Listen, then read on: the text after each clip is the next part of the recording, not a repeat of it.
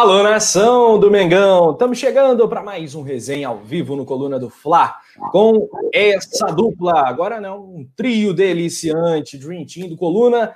Olha que segunda-feira!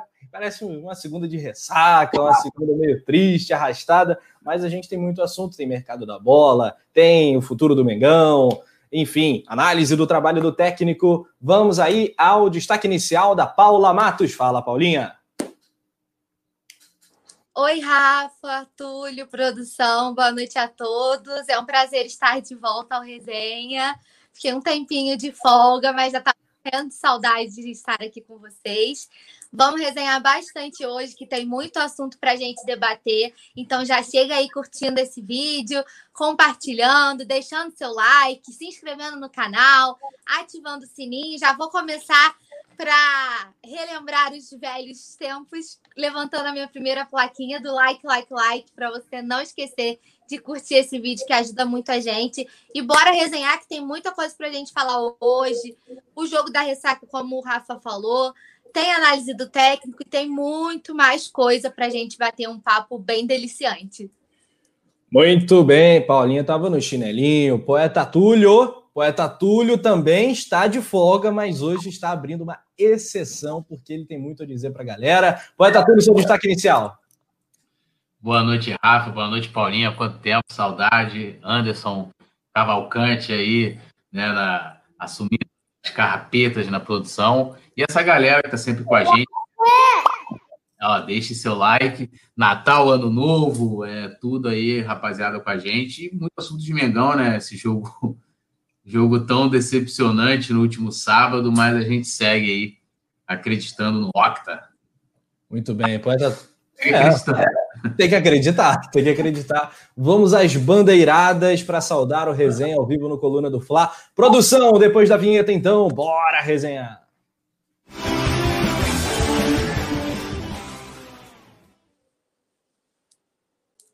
Dando, saudando a galera. Paulo César Lopes, Leandro Martins, cadê a plaquinha Fora Sene? Pode ser, será que teremos a plaquinha Fora Sene ao longo do programa? Veremos. Thiago Cabral está na área também, falando do Jorge Correia. Vamos falar desse meio argentino. O Leandro Giulietti está na área. Eduardo Mitrione também. Boa noite, Paulinha, poeta, Rafa. Mais uma noite de Mengão no coração. Hashtag Paulinha está de volta. Paulinha voltou. Respeita. Uh, Rafael Lima também está na área. O jogo foi tão feio que tirou o poeta no chinelinho. João Rubro Negro Andrade, abre os olhos, Túlio Maravilha. Túlio Maravilha, o quê, rapaz? É Túlio o poeta, tem nada de maravilha, não, rapaz. Tá parado, tá parado. É, tá doido? Ó, vai mandando sua cidade, vai falando o que, que você tá achando do trabalho do Rogério Ceni até aqui. Rapaz, estamos vivendo aquele drama. Olha, antes de falar do técnico especificamente, o Flamengo teve né, a primeira perda no elenco para o início de 2021. Paulinha Matos, trata-se de Pedro Rocha. Eu nem sei se pode considerar tanto uma perda no elenco, porque, coitado, né? Mal foi utilizado em 2020, né? Ele que ficou mais no departamento médico do que jogando, né, do que estando à disposição dos treinadores. Infelizmente, né, é um atleta que eu considero bom, ele é um cara que tem muita bola, que joga muito, mas por infortúnios da vida dos jogadores, sofreu lesões e vai tá saindo quase formado, né? Quase um ortopedista de tanto tempo que passou no DM. É a primeira baixa, é claro que é sempre um jogador a menos, né? Desfalca aí a posição dos atacantes. Mas considerando que ele quase não entrou em campo, nem considero como uma perda tão grande assim. Não sei como que vocês avaliam em relação a isso, mas eu acho que dos males o menor, não é uma perda tão significativa assim, considerando que a gente já não podia contar com ele mesmo, né? Porque praticamente não estava nunca à disposição e quando estava não era utilizado pelo treinador, o que é outro debate para a gente levantar aqui nesse resenha também, porque não foi utilizado no tempo que esteve aqui, né? Considerando que perdia posição para Michael, por exemplo, coisas de Rogério Ceni que eu não consigo entender. Pois é, um mal enxadrista, mexe mal, Rogério Ceni, a gente tem falado disso. Túlio, um crítico do trabalho do Rogério Ceni, tem muito a dizer sobre isso. O que, que a gente perde sem Pedro Rocha para 2021, Túlio? Cara, eu, eu, acho que a sensação é de que a gente não tem como saber, né? O, o Pedro Rocha, a gente até destacou isso aqui, né? Tem 10 partidas pelo Flamengo e um pouco mais de 250 minutos jogados, né? Se a gente for considerar né, que uma partida tem 90 minutos, né? Olha né, o quanto, né, o, o pouco que ele jogou pelo Flamengo. Então é muito difícil de mensurar é, esse tamanho. Agora, o custo, o custo-benefício né, de, de, de, Pedro Rocha, acho que não vale a pena. O Flamengo chegou a entrar em contato com o Spartak, né, tentou, tentou né, aumentar o tempo de empréstimo, mas, mas o time, infelizmente, está sendo. Né, quer vender né, de forma definitiva, quer uma grana. É, e, e aí fica complicado de você fazer um investimento, porque, pô, imagina você fazer um investimento num jogador que quase não atuou durante um ano inteiro, e, e, também tem essa ressalva que a Paula trouxe, né? Ele foi pouco aproveitado pelo primeiro pelo Jesus, né? É, pelo Dom ele começou a ser mais aproveitado, pelo Rogério muito pouco. Eu acho que ele poderia até nesse nesses jogos finais aí nesse mês de dezembro poderia ter jogado, é, é, poderia ser uma opção para ajudar a equipe, melhor que você poder contar com Michael e essa, né, e essa coisa toda. É, e a gente teria até a oportunidade de ver um pouco mais de Pedro Rocha, mas eu acho que era favas contadas de que não valeria né, todo o investimento que exigiria, ainda mais no momento que o Flamengo vive, de que o ano de 2021, é, o poder de investimento do, do clube diminuiu consideravelmente. Então, eu acho que era muito esperado. Não tem, acho que não chega, a gente não chega a lamentar. Acho que a gente vai lamentar se ele for para um outro clube. Eu vi que o Corinthians parece estar interessado nele e ele arrebentar no outro clube, né? E aí a gente fala, pô, poderia ter sido no Flamengo, até porque ele é rubro-negro e tal. E eu acho que é isso. Muito bem, eu trouxe essa analogia do, do xadrez, né? Tem a frase, como no xadrez, é, há vezes em que para ganhar é preciso sacrificar uma peça. De repente, o Flamengo está sacrificando uma peça, que é o Pedro Rocha. Dos males o menor, como disse a Paulinha, né? Vai perder o Pedro? Não, vai perder Thiago Maia. Dá um jeito de arrastar essa negociação. Conseguiu. Pedro Rocha não teve jeito. E sem ele, a gente seguirá o nosso 2021. Eu espero que ele vá para a Rússia, nada de ir para time brasileiro, porque é um jogador que tecnicamente tem muita qualidade, né? Ninguém discute isso. A Rafael Damasceno está falando: vem de Lincoln, Léo Pereira Gustavo Henrique. Seria um sonho de boa parte da nação mesmo, Rafa. O Jailton Brito, vocês têm informações sobre a saída da MRV? Se já tem outra empresa querendo contratar? Não sei, Poeta Tudo, temos alguma notícia envolvendo patrocínio nesse sentido da é. MRV? É, o que, o que se sabe até o momento é que a MRV já comunicou o Flamengo que não vai estender né, o, o vínculo atual, então o Flamengo já está no mercado buscando uma, uma outra empresa, né? E aí, né, se está ruim para os clubes de futebol que né, são milionários aí, imagina para as empresas, mas esse é o momento que realmente de buscar, né? E conseguir, claro, é, vamos ver se consegue repor a altura é, para a parte das costas, que é um, um local de, dizer assim, nobre também, né? Tem bastante visibilidade, mas por enquanto é só isso, não, não tem nenhum nome, nada especulado é, surgiu até o momento. Pois é, e é um parceiro antigo do Flamengo, né? Uma perda importante no local da camisa, né? Valorizado, como o poeta acabou de destacar. É, era um valor acima de, de 10 milhões, né? Acima de 12 milhões, eu não sei o valor exato, mas era algo assim, acima de muito patrocinador master de muito clube, né, Paulinha Matos? Então é, é um desfalque importante, né? É um desfalque importante, né? E aí a gente sempre tem que voltar no, no nosso cenário atual, né? A gente uma crise, uma crise mundial, um cenário de pandemia, diminuição de arrecadação, o clube que pode contar com dinheiro de bilheteria, que era um dinheiro forte que entrava, é um clube que até agora, né, que prevê um orçamento, né, tudo isso interfere o Flamengo que prevê um orçamento muito alto para o ano que vem, é um orçamento que eu considero até como arriscado e Vou aproveitar porque a gente entrou nesse assunto, vou fazer um jabá rápido. Lá no Coluna do Fla Play, o nosso segundo canal, tem vídeos exclusivos para vocês. Tem um vídeo que eu falo especificamente sobre o orçamento do Flamengo para 2021. Um vídeo bem explicativo, bem didáticozinho para vocês conferirem após aqui o resenha. Não sai daqui, né? Fica aqui. E aproveitando, é, tem vídeo meu hoje também aí. A produção voando altíssimo. Já tá mostrando para vocês na tela o coluna do Fla Play. Tem um vídeo meu de hoje falando especificamente sobre o Rogério Ceni para vocês também assistirem depois. Então não deixem de se inscrever lá no coluna do Fla Play e aproveitar os conteúdos exclusivos que a gente produz para vocês. Muito bom. É... E aí a gente volta nessa questão do orçamento do Flamengo, que é um orçamento muito alto para 2021, um orçamento até maior do que o início desse ano de 2020, pós ano mágico, né? O ano depois que o Flamengo ganhou tudo e um orçamento maior ainda para 2021, que prevê retorno de público aos estádios já em abril.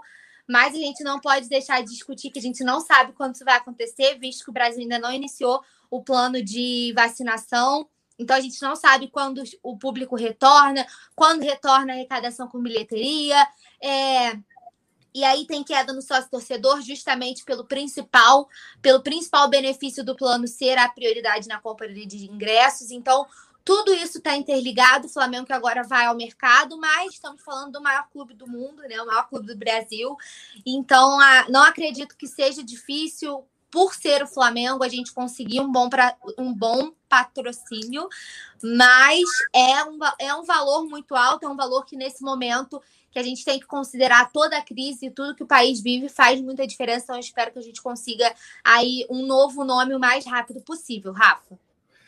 Pois é, muito complicado, né? Eu, eu, eu acho até que é acima de 12 milhões, né? Algo a gente, eu não sei o número exato agora, mas é um, é um, valor assim muito maior do que muito patrocinador master de clube brasileiro. Ao longo do programa a gente pode tentar confirmar, é, mas é, é, é, alto o valor. Jackson de Nikit, lembrando que não é um rompimento, né? A extensão foi até 2020, a MRV não quis renovar. É, ele comenta: esse trio é melhor que a Rasca, BH e Gabigol. No momento, eu não duvido, eu não duvido com todo respeito aos, aos bravos, né? Mas, enfim. É, cara, pouca pretensão isso aqui. Uh, Valmir Moreira Pinto está na área, Onofre Rodrigues. Galera, lembrando a importância do like, hein? Dedão no like ajuda pra caramba coluna. Eduardo Mitrione, uh, Paulinho Poeta, opinião de vocês. Se o Flamengo negociasse o Léo Pereira e o Gustavo Henrique, quem vocês sondariam para o Mengão? Vocês veem no mercado brasileiro um zagueiro assim que, que combine com o Rodrigo Caio, que daria um contraste bacana, assim? Uh, eu não sei. Eu nunca parei para nunca parei para pensar, nunca parei para pensar, até porque eu acho que dificilmente eles vão ser negociados, né? Mas teria, eu teria que dar uma pesquisada nisso aí, não, não me vem nenhum nome assim logo de cara, não me vem assim. É tirando um Gustavo Gomes que não vai sair do Palmeiras dificilmente, é. um, um é. Kahneman, Jeromel, não sei, acho que eles já estão assim, de ladeira baixa. É, se, se vamos botar, se o Natan conseguir ali se firmar como titular eu não vejo o problema deles serem opção. Ah, não tem, né? Se tem ali no negócio, tem os caras como opção no banco, né? O problema é os caras serem titulares, né? Tá o tempo todo selecionados, né? Acho que esse é, é o maior problema dos dois, né? E até tem aqui o, o, o Rafael Poeta, vai lá e patrocina o Mengão. Se eu tivesse essa grana, né? Eu iria pegar a manga do Flamengo, que é mais barata, a manguinha, e iria investir no Coluna, fazer o, o Notícias ia ser tipo um Aula, né? E o, o, o resenha, né? Porra, mano, Mac Studio, tipo revista eletrônica, é fantástico, né? Porra, bagulho, bagulho de outro patamar. Então, é, ia dividir essa grana aí. Eu vou botar coluna do Flack no homoplata, né? Homoplata, a galera gosta. É. Muito bom. O João Rubro-Negro Andrade fala do Vitor Cuesta, lembra também do Veríssimo, a galera com morrendo de saudade do Mari. Eu não imagino, eu não imagino o, o Flamengo trazendo um zagueiro desse porte, né? A gente vai falar de um possível reforço para outro setor do campo. Mas é isso que a Paulinha falou, inclusive no vídeo dela. Não dá para esperar grandes contratações. Chega esse momento, né, Paulinha? Tem muito canal, né? Muito canal que fala assim: bomba! Flamengo no mercado, vamos trazer todo mundo e tal. E, lamentavelmente, não é o caso o elenco do Flamengo já está montado. Foi bem montado? Aí a gente pode discutir. Acho que errou. Errou no Léo Pereira, errou no Gustavo Henrique. Mas aí também é comentarista, arquiteto de obra pronta, né? Engenheiro de obra pronta.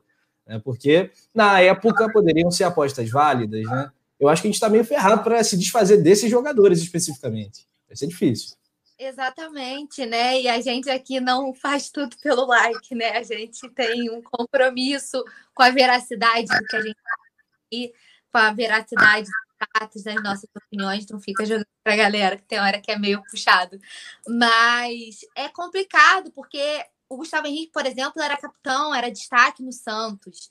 O Léo Pereira fez um bom ano no Atlético Paranaense. Então, como você falou, realmente engenheiros de obra pronta, né? É claro que eles, eles precisam ser criticados e aqui ninguém está falando diferente disso. Mas quem diria que eles não dariam certo aqui? Toda contratação é uma aposta, como o Arão, como o Thiago Maia foi uma aposta, o Pedro foi uma aposta, né? Eles chegam sem gar... o Pedro Rocha foi uma aposta, uns dão certo, outros não. Infelizmente, né, o manto pesou para eles. Tô contigo, acho que vai ser difícil se desfazer. Respe... Respondendo a pergunta do colega, eu, eu tô com Túlio, eu acho que a gente teria que observar com outros olhos o, o futebol brasileiro. Não me vem assim nenhum nome na cabeça. Tem um jogador ou outro que a gente gosta, assim, de ver o futebol nos outros clubes, mas aí a gente teria que avaliar com outros olhos se a gente traria para o Flamengo ou não, é um outro debate. Mas a gente promete que a gente vai observar isso para trazer para vocês. É um bom assunto, eu acho que é um bom tema para a gente elaborar para os próximos resenhas. Mas, assim, a gente levanta alguns nomes, mas sem uh, avaliar especificamente se eles seriam a solução, se eles seriam para o Flamengo ou não. Então, eu acho que é um debate para a gente trazer para um outro programa, mas prometo que eu vou olhar com mais carinho é, sobre, sobre os outros atletas, dos outros times, para ver se aqui no Brasil teria uma, uma solução boa. Opa! Opa! Apesar, Apesar de eu achar que o nosso problema. É a emoção de estar de volta ao resenha. Fiquei muito emocionado. O Túlio vai fazer uma montagem. Eu tenho certeza a cara dele de quem vai fazer uma montagem.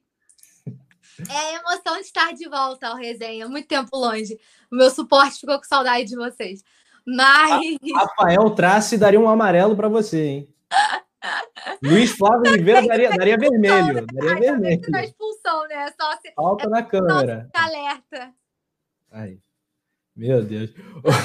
Beleza. O poeta Túlio, dentro desse cenário aí da, da gente não querer ser engenheiro de obra pronta, mas fazendo esse exercício de retrospectiva, né? Já que é, essa época do ano recomenda retrospectiva, esse olhar reflexivo para trás, a própria escolha do Domi, quando ele foi escolhido como técnico para suceder o Jorge Jesus, foi uma escolha que a gente falou, cara, pode ser. Olha o currículo do cara. O cara é auxiliar do Guardiola, entender de futebol, ele entende pra cacete. O cara manja, não é possível.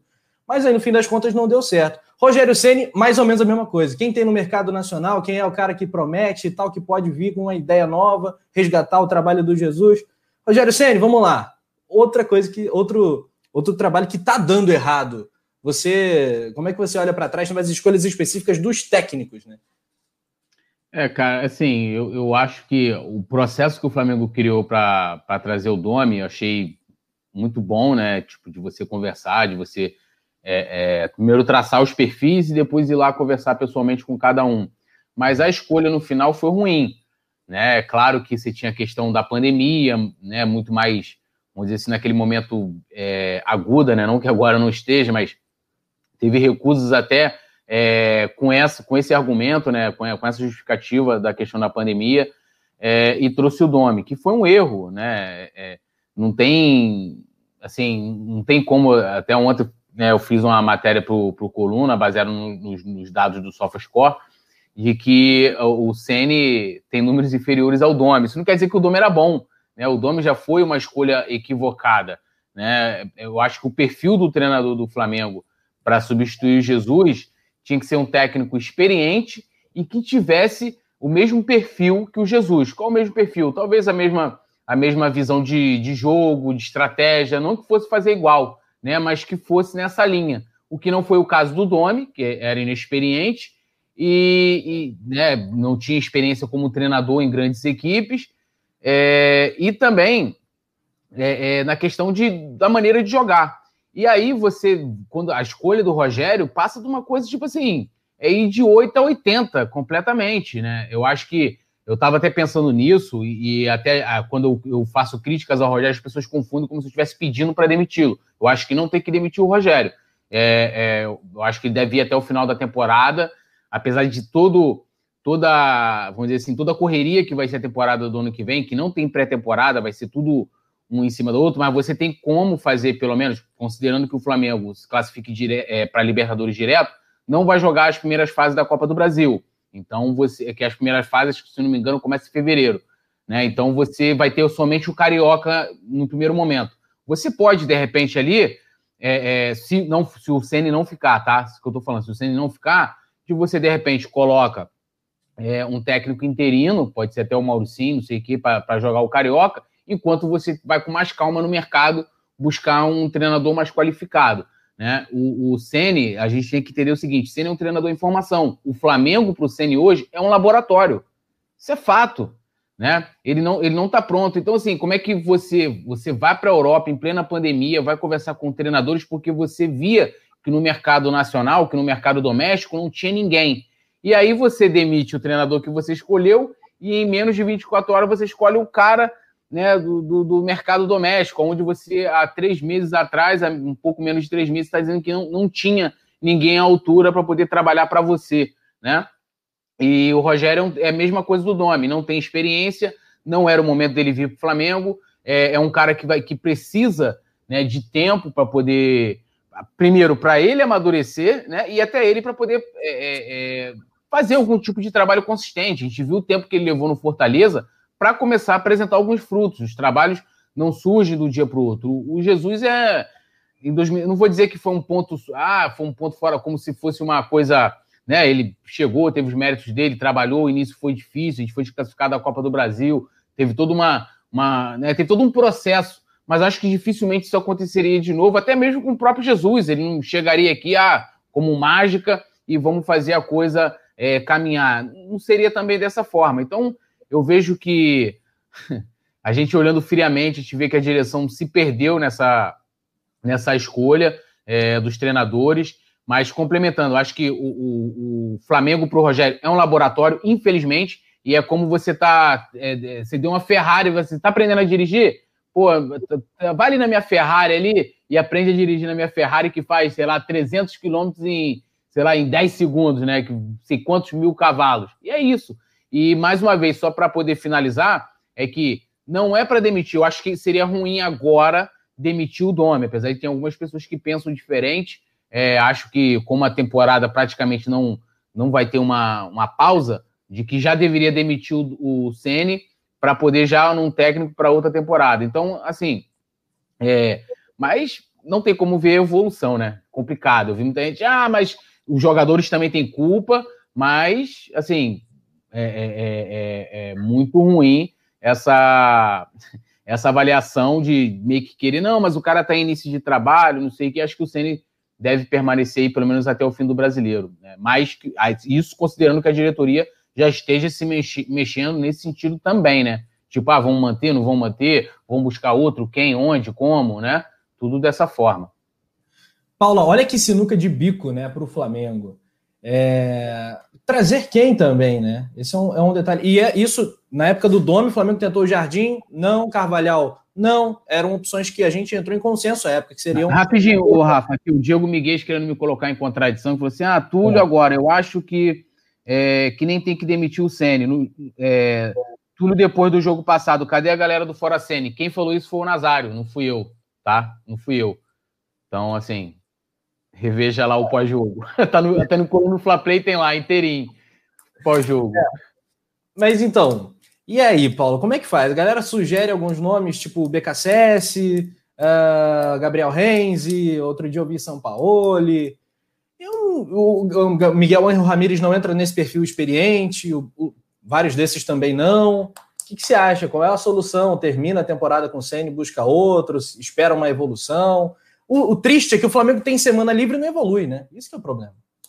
É complicado. É, quem acompanha o resenha, quem acompanha o Coluna do Fla, sabe que acho que nunca foi unanimidade o Rogério Senna. Eu sempre fui muito crítica, inclusive à contratação dele desde o começo. É, não teria trazido para mim. Na época, ainda falei sobre tentar interceptar a negociação do CUDE, né? Que eram as opções que a gente tinha aqui no Brasil para resolver rápido. Mas emendando em tudo que o Túlio falou, eu acho que é sempre voltar, Rafa, como a gente está nessa retrospectiva, bater numa, a bater numa tecla que eu falo sempre. A, a principal palavra para definir isso é planejamento. É o que o Flamengo pecou na saída do Jorge Jesus, que o Flamengo, né, ao que tudo indica, já sabia que o Jorge Jesus não ia continuar e pecou nesse planejamento, né? E é claro que o nome foi uma aposta, também não era o meu nome, acho que não era o nome de ninguém aqui da bancada na época dos, dos nomes que estavam sendo conversados, dos nomes que estavam sendo especulados, ninguém aqui cravou o nome, né? Também não era preferência de ninguém. Mas a gente. É... Claro que depois que o treinador vem, a gente apoia e tem que dar um tempo do cara trabalhar, isso é óbvio. É, e também não tem ninguém aqui pedindo a cabeça do Ceni, mas eu acho que não é treinador do Flamengo, tô com o Túlio nessa. É, as substituições dele, eu falo muito sobre isso no meu vídeo de opinião hoje lá no Coluna do Fla, desenvolvi bastante o tema. Mas as substituições dele, para mim, são infundadas. Ele faz umas escolhas que eu não consigo entender, e eu acho que boa parte da torcida também não consegue entender, como. Uh, ter utilizado o João Lucas ao invés do Mateuzinho, João Lucas que estava parado desde setembro, não jogava, é, que estava sem ritmo de jogo, pelo Mateuzinho, perdão, que é um dos maiores é, líderes de assistência do elenco no Brasileirão. Então, assim, é só um exemplo, a gente pode citar vários aqui ao decorrer da, do, da resenha, mas são escolhas que eu não consigo entender.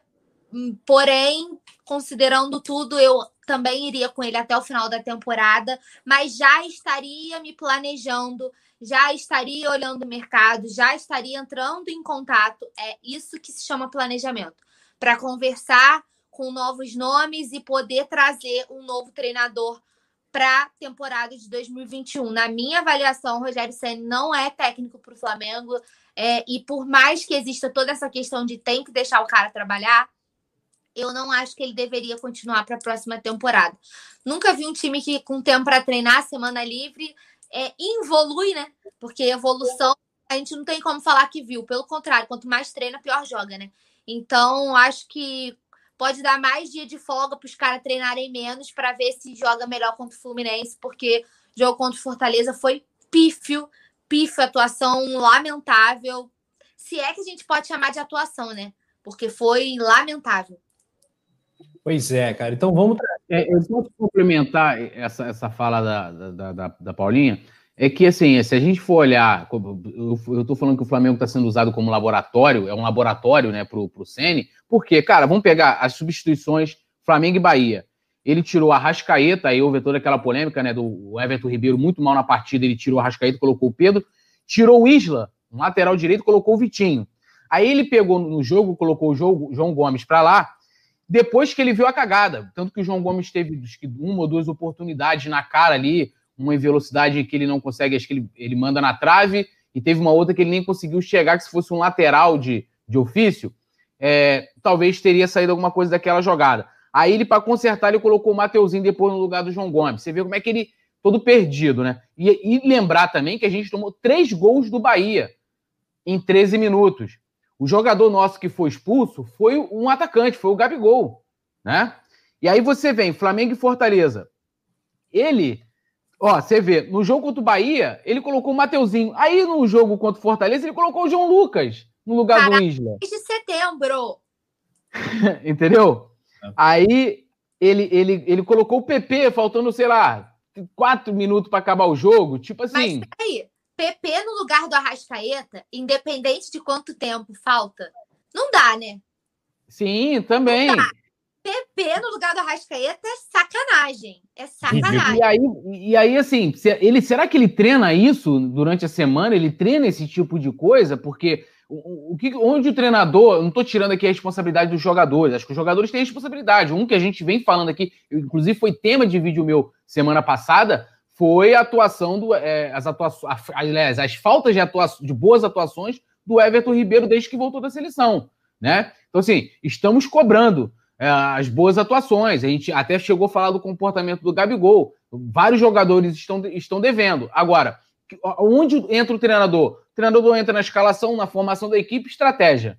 Né? Os jogadores dentro de campo vão executar aquilo que o treinador pede. E as substitu substituições que mostram que, cara, ele, ele é totalmente simplista, totalmente é, é, previsível na, nas suas substituições, isso quando não faz cagadas, né? Como eu acabei de mostrar aqui, Ou, ou, então faz escolhas que você fala assim, cara, qual é a coerência? Um jogo ele coloca o Mateuzinho, no outro ele tira o Isla e bota o João Lucas. Tipo assim, qual? E deixa o Mateuzinho, que no, no, aí ele tira um volante joga na lateral no mesmo jogo. Então, assim, eu, eu, é, é por isso que eu tô falando, o Flamengo, por Senna, está servindo de laboratório. Ele está aprendendo a se tornar um grande treinador, né?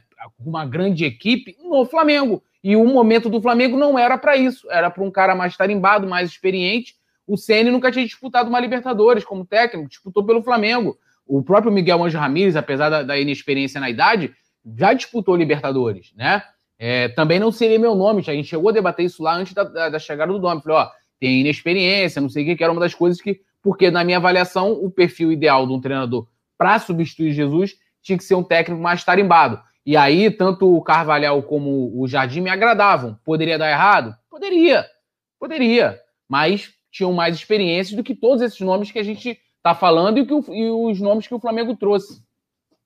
Eu concordo contigo. A galera também. A Ceni revolta a torcida após empate com Fortaleza. Pois é. E é aquilo que a gente estava falando, né, Paulo? O mais importante era observar alguma evolução em semana livre.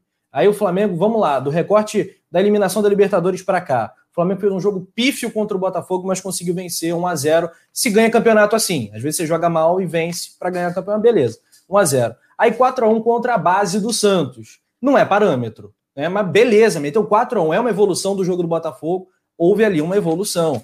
O jogo do Bahia, aí sim, é menos parâmetro ainda por conta da expulsão do Gabigol, etc. Grande sacanagem da arbitragem, mas o Flamengo ainda conseguiu apresentar alguma evolução.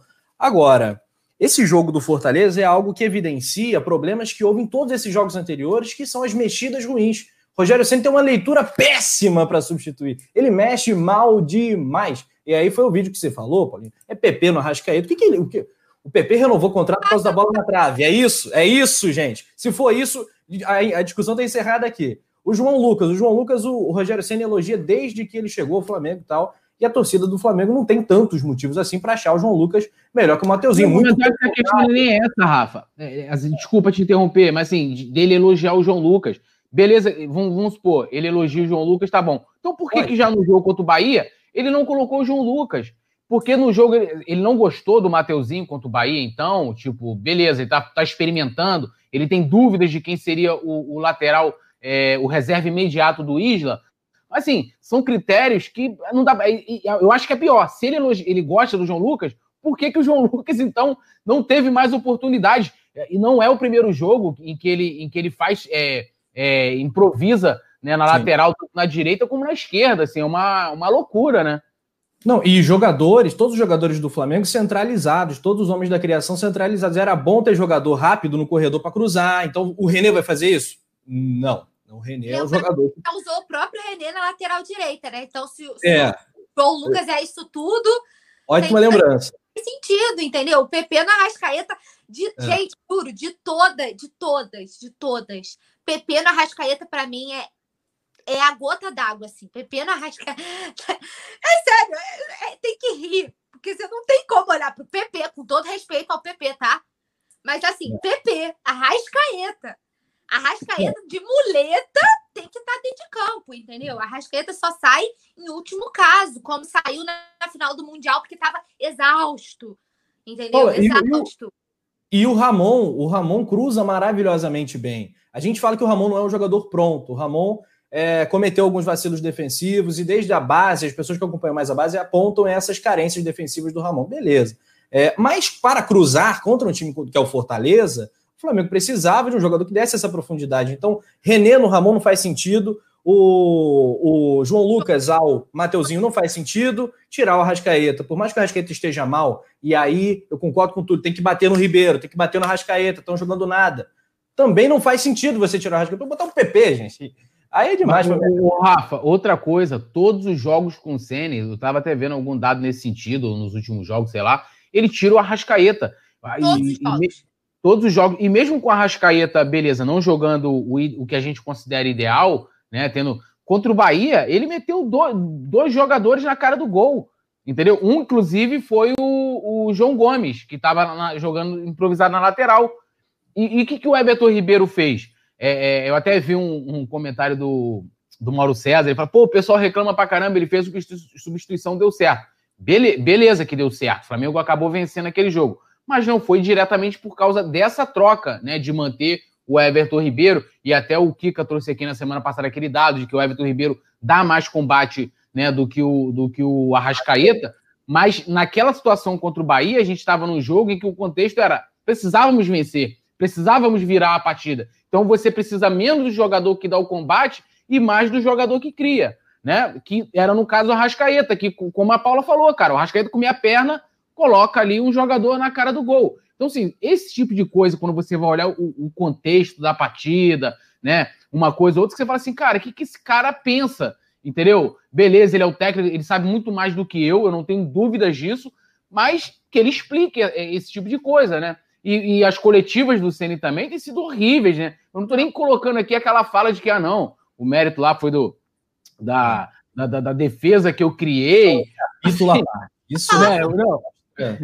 Isso é uma infelicidade terrível mesmo. Uma defesa que até o Domi conseguiu furar, né? Menos ele mesmo que criou não conseguiu não, furar. O, o Zogby trouxe isso, ele falou. É, ele falou isso mesmo. O Ceni do passado anulou o Ceni do futuro. O que o Ceni fez no Fortaleza superou o que o Ceni faz no Fortaleza. É inacreditável. Essa é uma frase muito Essa, infeliz.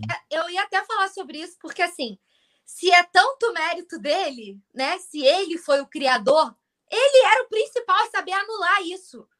É, Entendeu? É. Não, não, pelo amor de Deus, sabe? Pelo amor de Deus, não é possível. Tá parec... Virou essa fala, para mim, foi como o foi lindo do ganhar no Beira Rio é normal. Juro. Tá no mesmo patamar de declaração. Muito infeliz. Eu concordo. Coisa que dá para engolir. É. eu, pra... eu, assim. Diga, diga, Paulinho, desculpa.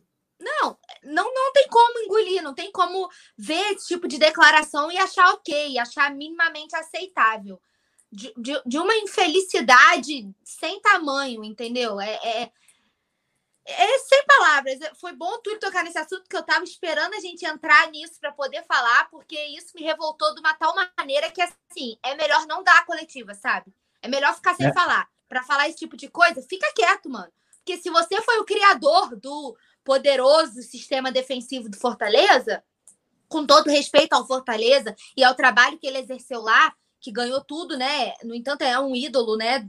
Para muitos lá, ganhou tudo com Fortaleza. Se foi ele que criou, ele deveria saber como anular. O Flamengo, que no papel, em, teoricamente, é o maior, é o melhor elenco do Brasil, e isso é inquestionável, não tem como se questionar. Você, com tantos jogadores sensacionais à sua disposição, você tem que saber anular a defesa que você mesmo criou. Você tem que saber quebrar essas linhas, você tem que saber você tem que ter uma estratégia para vencer isso se é mérito seu. Então, pelo amor de Deus, né? Não, e, é, enfim, aqui, fez a bomba e não conseguiu desarmar, como disse o Anderson Lima aqui no chat. Exatamente é, isso. É isso aí, eu, eu, ia até destacar isso. O cara cria algo que ele não consegue furar. A gente teve uma hora na transmissão que a gente viu. O, o Fortaleza tinha os 10 jogadores de linha jogando no seu campo de defesa, totalmente fechado. Mas nem é de quatro, Túlio. Não é, é, não é impossível furar aquele ferrolho do Fortaleza. Paulão, um time tecnicamente fraco, fraquíssimo, dos piores. E, Rafa, é isso, assim, as atuações depois da partida contra o Fortaleza, contra o Racing, em que o Flamengo jogou bem, tá? Jogou bem na Argentina e jogou bem aqui, é, as duas partidas. É, até vi pessoal conversando, não, mas porque houve evolução? Eu falei, olha, eu acho que não houve evolução. Eu falei isso aqui, vai pegar os exemplos pós-jogo daquelas partidas. Eu falei, eu acho que ele começou a ter disposição é, os, os, grandes nomes do elenco ao mesmo tempo, coisa que, né, por exemplo, o Domi não teve. E, e a gente de lá para cá só viu partidas ruins. A partida contra o Botafogo é nível essas partidas. O Bahia, o Bahia, vamos botar que o Vitinho não fizesse aquele gol, que não tivesse aquela jogada, ou que o passe do Pedro fosse cortado. Qual seria o saldo daquilo ali depois? Todo mundo ia estar criticando, né? Claro. Teve duas coisas ali que, que que o, o Sene que a, a, abafou a atuação não só do Sene, mas dos jogadores também, que também tem que ser, eles também têm que ser cobrados. É, foi a, o gol do Vitinho, claro, a virada que acabou né, pelo contexto da partida, você 3 a 2 você virou para 4 a 3 no gol no finalzinho, e a questão da, da situação do Gerson, né, do racismo sofrido pelo Gerson. Abafou praticamente, pouco se debateu depois sobre a atuação do time. Mas se você olhar, há uma regularidade das atuações ruins desde aquela partida contra o Botafogo, que não muda em nada o que foi contra o Bahia. Não, cara, assim, gente, por favor, a gente criticava o seguinte: eu até vi gente falar assim, ah, com o Domi o time conseguia jogar alguma coisa, mas o que era ruim era a defesa, né? Que tomava muitos gols. Muitos. Muitos gols. Água. Era uma água. É. A defesa com o Domi era uma água, né? Tudo. Mas, e, e assim, e aí você contra o Bahia, você tomar três gols em 13 minutos, cara, é inadmissível. É inadmissível. É o cara chegar lá no, lá na, na, no NIN na segunda, na terça, sei lá, a, a, programação e fala assim, cara, a gente vamos treinar sistema defensivo hoje, só isso. A gente vai passar hoje só treinando isso, porque tá tendo uma semana para treinar, então vamos treinar isso. Porque, assim, inadmissível, né? Inadmissível. Então, assim, é, é uma regularidade de coisas pífias, medíocres e ruins, infelizmente, né? E aí até o pessoal já fala, pô, não sei se ter uma semana, dez dias livre para treinar é bom, porque o saldo tem sido extremamente é, negativo, né? Nem a tal da intensidade tão elogiada a gente consegue ver, né? Os caras parecem que estão em outra dimensão negativa, né? Pois é, cara. Eu acho que acima de tudo medíocre é o que, é o que resume o trabalho do Rogério Ceni, porque a gente apostava no histórico vencedor, é, na tal intensidade que ele conseguiu aplicar no, no, na época do Fortaleza. E ele se mostra um cara que não é nada arrojado, que não olha para frente, que é, na verdade, conservador. Ele está muito preocupado em manter o grupo na mão dele. Então, não tira a braçadeira do Everton Ribeiro, não. Não vou tirar o Ribeiro do campo, não. Deixa ele aí, o cara, o cara é dono. Ah, o Diego Alves e tal. Eu até concordo com a, com a escolha dele por querer o, que o Diego Alves ficasse e tudo mais. Mas existem alguns sintomas, né, Paulinho? As substituições acho que são os sintomas mais fortes que a gente pode analisar, que mostram que, na verdade, na verdade, o Rogério Ceni está, uh, na verdade, traindo o que todo mundo acreditava que poderia vir a ser o trabalho dele. Eu acho que ele pode ter algum, algum resquício do trabalho dele com o Cruzeiro. E acho que o medo de perder o vestiário sabe? E, e, por isso essa, essa, essa questão de. Tipo, ali não... era o Afeganistão, né? Ali era o Afeganistão, ali não tinha. Mas não assim, possível, sabe, sabe essa questão de medo de perder o vestiário? Eu acho que ele tem medo de perder. Então, assim, ele, ele prefere. É o que a gente sempre fala, cara. Você morrer abraçado com a panela do que você tentar coisas novas. A gente pode falar é, inúmeras, é, inúmeras críticas ao Domi que tem várias, né? Mas a gente também não pode deixar de enxergar as coisas positivas. O Domi sempre batia na mesma tecla de joga quem tá melhor. E não tinha essa de não vou tirar o Everton Ribeiro, não vou tirar o Gabigol, e tirava, e tinha jogador que saía de campo fazendo bico, mas era substituído e usava os garotos da base, e fulano não tá bem, eu vou usar a base. Com o Domi não tinha essa. Entendeu? Então, já que a gente está falando de postura de capitão, cara, Everton Ribeiro, me desculpa, tem postura de capitão? Não tem. Não, não, não tem. Tem perfil para ser capitão do Flamengo. Sabe? É um jogador que, em relação a isso, em relação a, a ter esse espírito de liderança, não tem. E eu acredito que seja da personalidade dele. Não é uma crítica ao jogador Everton Ribeiro, não é isso. Só que eu acho que ele não tem personalidade para ter liderança dentro do elenco e para ser o cara que vai resolver os problemas dentro de campo. Que vai ser um cara que, na hora que, por exemplo, aquele cartão vermelho direto do Gabigol, que vai ser o cara que vai ali pressionar o juiz. Não é esse cara. Não é esse cara que vai pressionar o adversário, como teve no lance do Gerson com o Ramires. Não é um cara que vai para separar a briga. Não é esse cara. Não é da personalidade dele. Então tem que entender isso. E, pô, isso tem que ser isso tem que ser discutido. A gente chegou a debater uma possível, né? Que saiu uma, no... que saiu uma notícia de uma possível é, de rodar, né? Uma rotatividade na braçadeira. A gente até debateu isso. Foi amplamente criticado pela gente aqui. Tipo, braçadeira não tem que ficar rodando, não tem que cada dia um capitão diferente. Mas tem coisas que precisam ser avaliadas. Quando ele queria a permanência do, do Diego Alves, porque aí, hoje em dia, para mim, isso fica cada vez mais nítido, que foi uma estratégia, ele deu a braçadeira para o Diego Alves. É óbvio que isso foi um recado. Por que, que depois disso a braçadeira voltou para o Everton Ribeiro e não saiu mais? É nítido que isso foi um recado. Eu quero que Diego Alves fique. Eu quero que ele. Ele é o meu goleiro e ele deixou claro isso desde, né, desde a entrevista da coletiva de apresentação. Então, acho que são recados. E como você falou muito bem, fica bem nítido que ele tá mantendo essa panelinha porque eu acho que ele tem medo de perder o vestiário.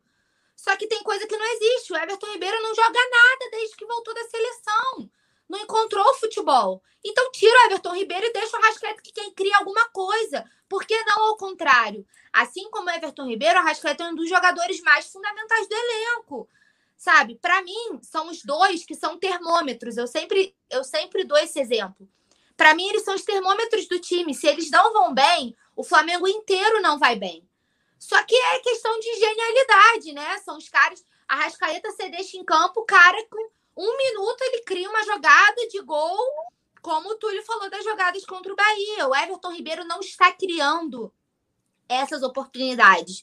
O Everton Ribeiro não está criando esses, esses problemas para o adversário. Então, por que não substituir? Tem coisa que não, que não dá, tem coisa que não tem como a gente passar ileso. Ninguém aqui está dizendo, mais uma vez, que é para demitir o Rogério Ceni que ah, vocês reclamam demais, não é, mas a gente está aqui para apontar o que a gente enxerga. E a gente não tá gostando. Eu não estou gostando do que eu estou vendo. Quanto mais treina, pior fica. Então me bota lá, pô. Bota o Túlio, bota o Rafa, deixa sem ninguém, vira pros caras e fala assim: faz o que vocês sabem, vocês são um jogador profissional. Se fosse assim, né? É o que a gente fala, ah, qualquer treinador daria jeito. A gente está vendo que não é assim. Se fosse assim, vira pros caras, bate no ombro e fala assim: faz o que vocês sabem. E não precisa ter ninguém ali. Para fazer o que tá fazendo, não precisa ter ninguém ali. Eu já, eu já vim aqui em outros resenhas e já elogiei os treinamentos do Rogério pelo que a gente, pelo que é divulgado, pelo que a gente vê, sabe? Elogiei os treinamentos.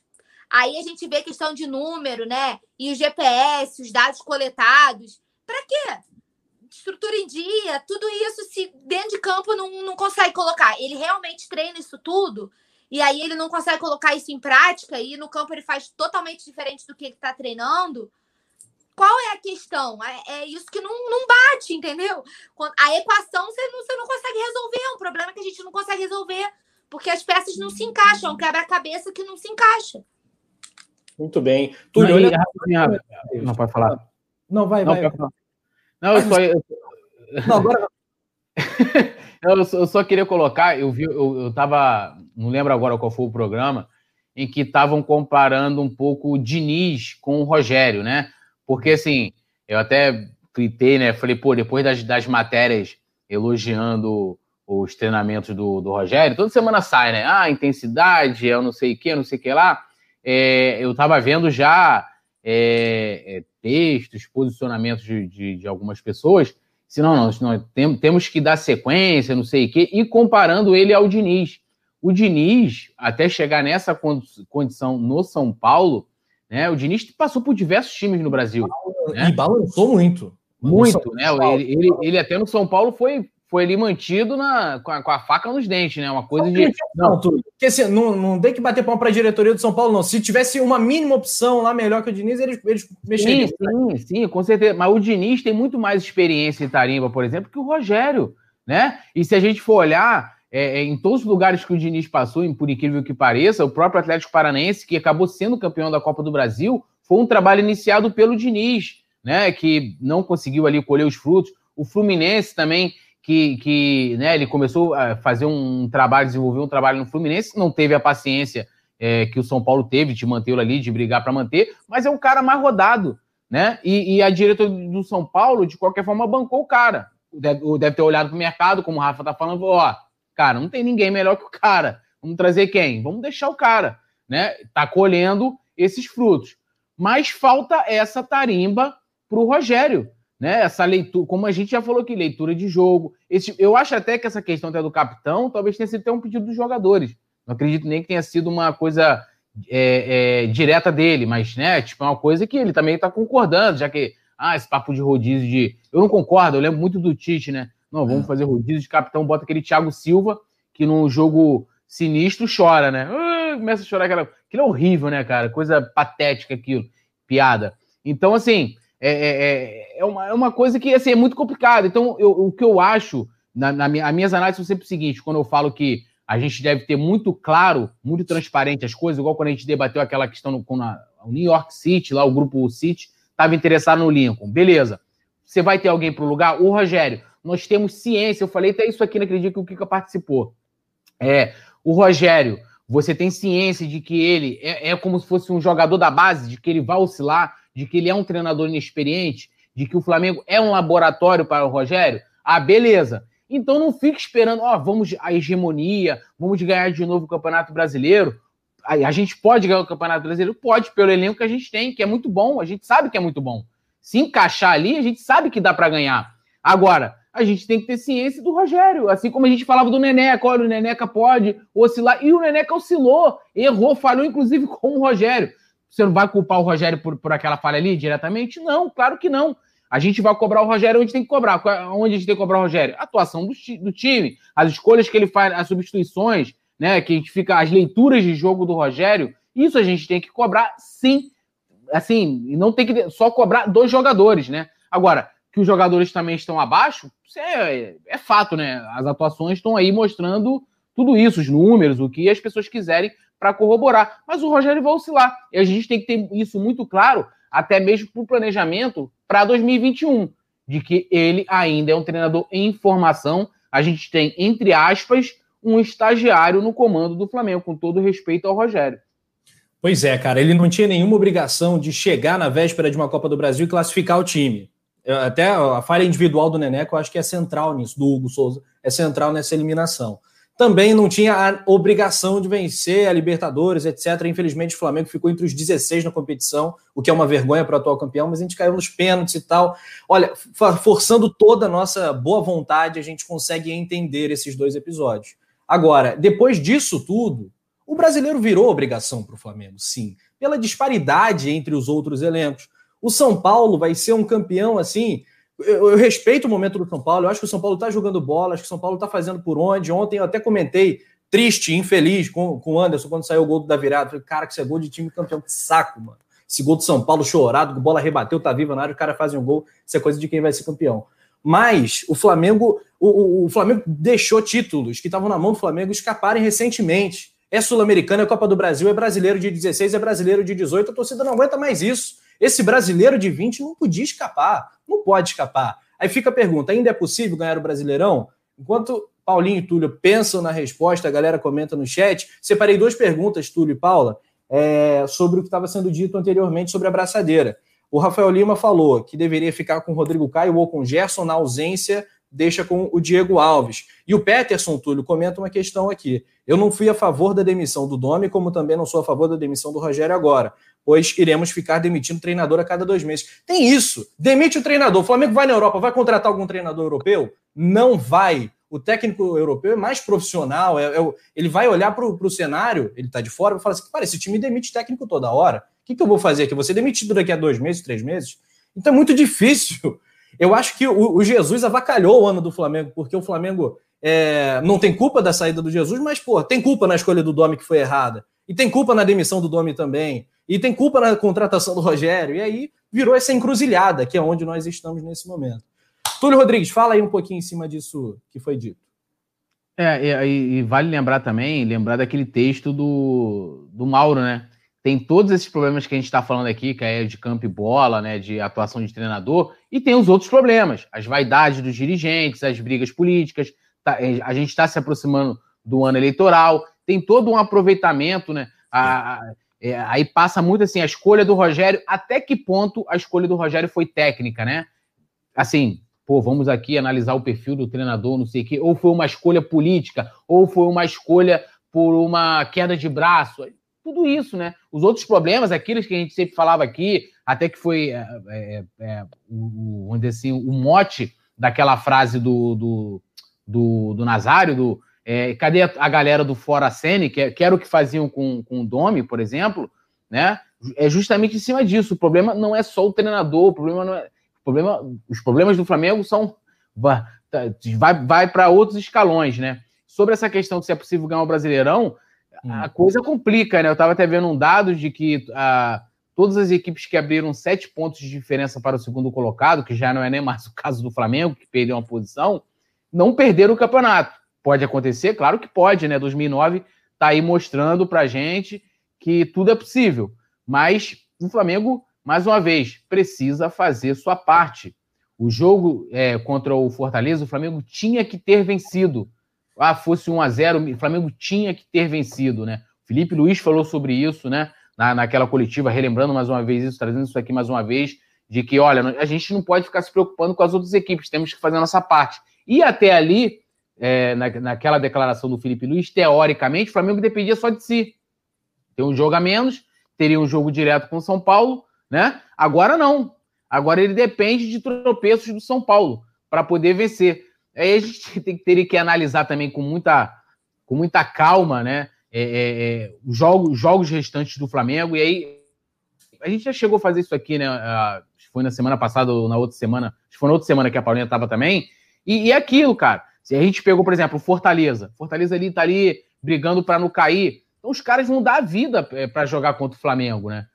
Ali brigando para não cair. A gente pode pegar o Grêmio, por exemplo, tendo o Grêmio ali só o Campeonato Brasileiro, lhe restando somente o Campeonato Brasileiro, que é. pode jogar a vida, por exemplo, que é o jogo, esse jogo que foi remarcado, o jogo atrasado. Então, assim, são situações que complicam muito a, a nossa vida, né? A gente não consegue vencer do Fortaleza, a gente pagar do Botafogo teve que contar praticamente com os caras darem é, o gol pra gente, né? Não tirando o mérito, claro, da, da, da, batida do Everton Ribeiro, inclusive o único gol dele depois dessa volta da seleção.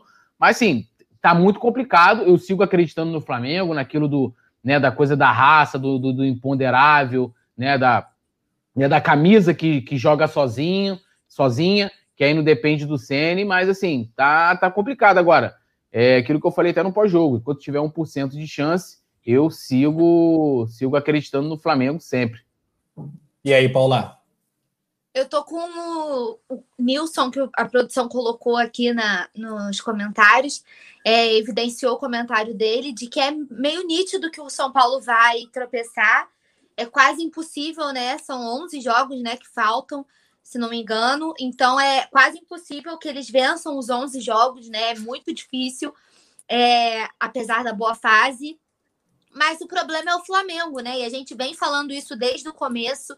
Eu me lembro nos primeiros resenhas lá no início do Brasileirão, como a gente falava que esse era um dos campeonatos mais fáceis dos últimos tempos, e eu continuo tendo essa percepção. É, o Brasileirão desse ano foi nivelado num patamar baixíssimo, assim. É, e o Flamengo, pelo elenco, mais uma vez, a gente vem falando aqui, o elenco do Flamengo, no papel, é o melhor elenco do Brasil, não, não resta dúvida em relação a isso. E eu lembro que lá no começo a gente vinha falando com o elenco que a gente com o nível do Brasileirão desse ano, com o nível das equipes, das atuações, o Flamengo tem chances de ganhar esse campeonato com o pé nas costas. E hoje a gente vê que o Flamengo foi seu próprio adversário nessa questão toda, perdeu pontos importantes. E aí a gente, infelizmente, tem que relembrar os jogos contra o Atlético Goianiense, o empate em casa contra o Red Bull, é, o... são vários, o empate contra o Internacional, são ó, a derrota para o São Paulo. Ó, é o que tem de placar, o que tem de jogo que o Flamengo só dependia de si, não fez o mínimo. O clube também não se ajuda. E agora é, é aquela história, né? O, o, próprio Felipe Luiz falou na coletiva: ah, a gente tem que fazer a nossa parte e não ficar torcendo pela, pelo tropeço do adversário. Agora é hora de pegar o secador e ligar, né? Porque a gente vai ter que. Agora a gente depende disso também. Além de depender só da gente, a gente precisa secar o adversário. E a gente não queria ter que chegar ao ponto de ter que torcer para o adversário perder, porque a gente dependia só de si. Então, o Flamengo tem que acordar para ontem, entendeu? E agora a nossa próxima, a nossa reta final, e aí a gente já fez essa análise, né? Eu acho que depois até vale a gente redebater essa reta final, né? Começando um novo ano, né? Um novo ciclo. O nosso próximo jogo é um clássico. E por mais que o Flamengo tenha superioridade no elenco, clássico é clássico. Não adianta. Pode ser o time que for. Fluminense vai entrar com sangue nos olhos para ganhar do Flamengo. É clássico. Aí você tem depois, acho que é o Ceará, se eu não me engano, e Goiás. Não sei se é essa sequência certa, mas aí depois tem Palmeiras, aí tem o jogo contra o Grêmio, que é o jogo adiado, tem confronto direto contra o São Paulo. É complicado, entendeu? Mas o Flamengo de... continua precisando, dependendo muito e apenas de si. Não adianta também secar o adversário, que muito provavelmente vai tropeçar e a gente não fazer a nossa parte. Só que com esse futebol que vem sendo apresentado, vai ganhar o quê? E aqui, é claro Paulinha? que a gente, como torcedor, Rafa, só para concluir, é, aquela, é aquele ditado: enquanto tiver 1% de chance, a gente tem 100% de fé. é óbvio que eu vou acreditar até o final, mas com esse futebol que está sendo apresentado, eu não consigo olhar com otimismo e falar, porra, esse brasileiro é nosso. Pois é, é, é isso mesmo, a sequência é essa, agora Fluminense no Rio, é, Ceará no Rio e Goiás fora. Vamos ao São Paulo. São Paulo pega na próxima, na quarta-feira do dia 6, mesmo dia do jogo do Flamengo contra o Fluminense, o Bragantino em Bragança Paulista. Não é um jogo exatamente fácil, mas não sei se o São Paulo vai tropeçar aqui. No jogo seguinte, rodada 29, tem um clássico para eles também, São Paulo e Santos. Aí um jogo mais encardido, né? E tá, depois o Atlético Paranaense fora. Então, nesses três jogos, a coluna do Fla.com fez uma matéria de, falando sobre isso, né, Túlio? O São Paulo tem desafios maiores, né, mais difíceis que os do Flamengo, em que pese isso que a Paula falou, e é uma verdade é, irrefutável. O Fluminense vai entrar mordido contra o Flamengo, vai jogar o que sabe que não sabe, né? Não, nem são entrando mordido, né? Eles também estão brigando por uma vaga lá no G6, né? Sim. Então, eles têm a obrigação também de vencer. Então, assim, não, não tem. Eles têm pretensões também muito grandes no campeonato. Então, já vão entrar por isso. Mas, assim, é um time que tá, depois que o Odaí saiu, não venceu ainda com, com o Marcão no, no comando da equipe. Uh, o Flamengo tem que vencer essa partida de, de qualquer jeito. O São Paulo, até eu concordo com o comentário de James Leal Borges, que o. Flamengo precisaria vencer essas 12 partidas né, que restam e torcer por tropeço no São Paulo, que ele acredita mais que talvez é, possam ocorrer nos clássicos, né? Eu, eu, eu, concordo com ele, concordo muito com ele nesse sentido, né? E o Flamengo, claro, venceu o próprio São Paulo na última rodada. Mas assim, o, o Flamengo não pode tomar conhecimento do Fluminense. A gente venceu o Fluminense com dome né? Um técnico que para muitos era uma bosta, ruim pra caramba, que conseguiu furar essa defesa do, do, do Senna, que ele criou muito boa lá no, no Fortaleza, e conseguiu vencer o Fluminense no Maracanã com o treinador, com o Odaí, que conseguiu, eu falar Odaí José, ó, com o Odaí que que estava fazendo, conseguindo fazer um bom trabalho é, na equipe, né? Que está numa colocação que nem eles mesmos esperavam, né? Tá brigando por, por Libertadores vai ser um jogo complicado. Vai ser um jogo complicado. E vai lembrar, que eu não, não vou me lembrar aqui, talvez exatamente a data, mas é, hum. em janeiro a gente vai começar a fazer é, três jogos praticamente em uma semana. Jogando. Volta maratona. Volta maratona. É, maratona de jogos. Esse, por exemplo, na semana do jogo do jogo do Grêmio, que a gente vai ter o jogo, o jogo remarcado, vai, o Flamengo vai jogar, se não me engano, acho que é sábado, quarta e depois joga domingo, né? Ou seja, três partidas em sete dias assim, vai começar a coisa a funilar de uma forma muito grande. Muito grande, né? Ó, o Nazário tá zoando aqui falou: salve, salve, galera, dando um like e um salve especial. Hoje é aniversário do. Hoje não é meu aniversário, ele tá dando parabéns aqui. Eu já tava sondando aqui dizendo o que é hoje é aniversário do tu não é aniversário dele hoje. Não. Ah, é, Batatulha de agosto. agosto 20 de agosto, isso aí. Batatulha de agosto.